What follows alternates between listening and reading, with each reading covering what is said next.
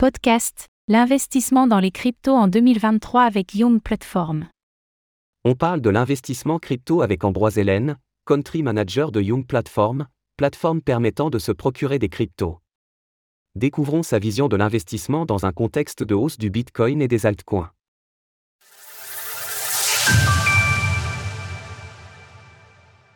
Investir dans les cryptos en 2023 avec Young Platform le marché des crypto-monnaies semble repartir à la hausse depuis le début de l'année 2023.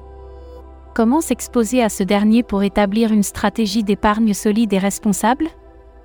Une plateforme intuitive pour débuter la crypto. Retrouvez toutes les actualités crypto sur le site cryptost.fr.